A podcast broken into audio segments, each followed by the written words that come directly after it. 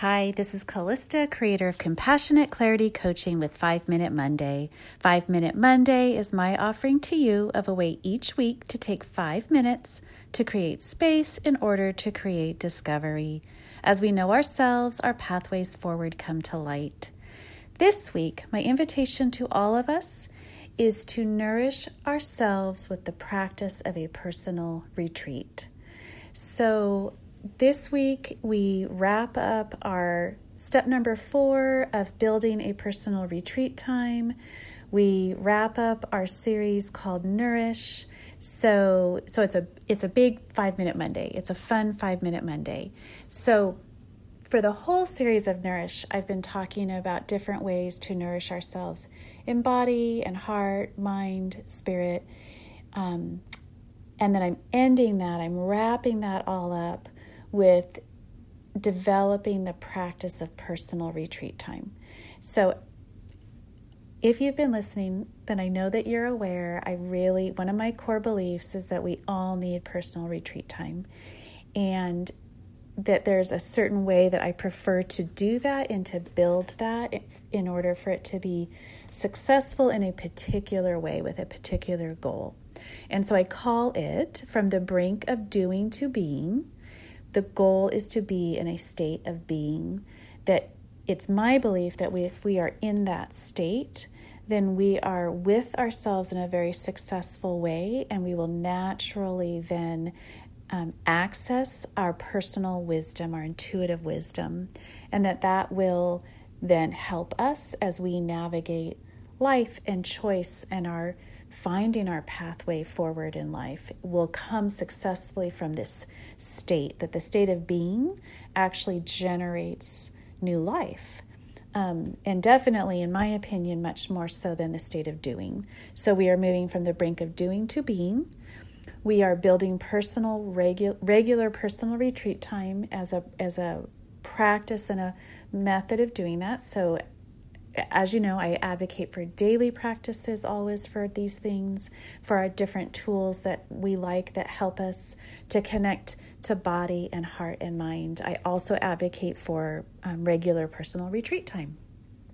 We have talked about beginning with the body, finding, designing different personal retreats, having fun with that, being creative, depending on how much time we do or don't have so each time choosing a way to connect with our bodies, ground with our bodies, calm and soothe our nervous systems, then a way to connect with our hearts, to be with ourselves, to notice our feelings, to um, find out what's going on inside of ourselves and simply be with that. We're not going to worry about what we do with that. We simply want to know what that is and be able to connect with it and be with it. Then the mind, we pick something that's been resonating for us recently that we want to um, just a little bite sized piece of new learning that gives that nourishment to our minds and creates new life in that way. One of one of my five minute Mondays along the way talked about how new learning brings new life. And that's true, but it needs to be bite sized. If we go with too much, it will overwhelm us and move us back into a state of doing instead of remaining and nourishing and feeding the state of being. So, today is our final step, and it's step number four, which is nourishing our spirit, nourishing our soul, nourishing our true essence. And this is the integration step. This is actually the step where we are in that state of being that we have been able to be with our bodies, be with our hearts, be with our minds. And we're now at this point of synthesis, of, in, of integration. We're in the state of being. And I like to suggest using journaling at this point in time. That now's the time to jot down, to remember, notice, remember what what have we noticed? What has come to us from our state of being? What images did we choose from our collage work to connect with our hearts? What did we sense as we sat with ourselves in our bodies?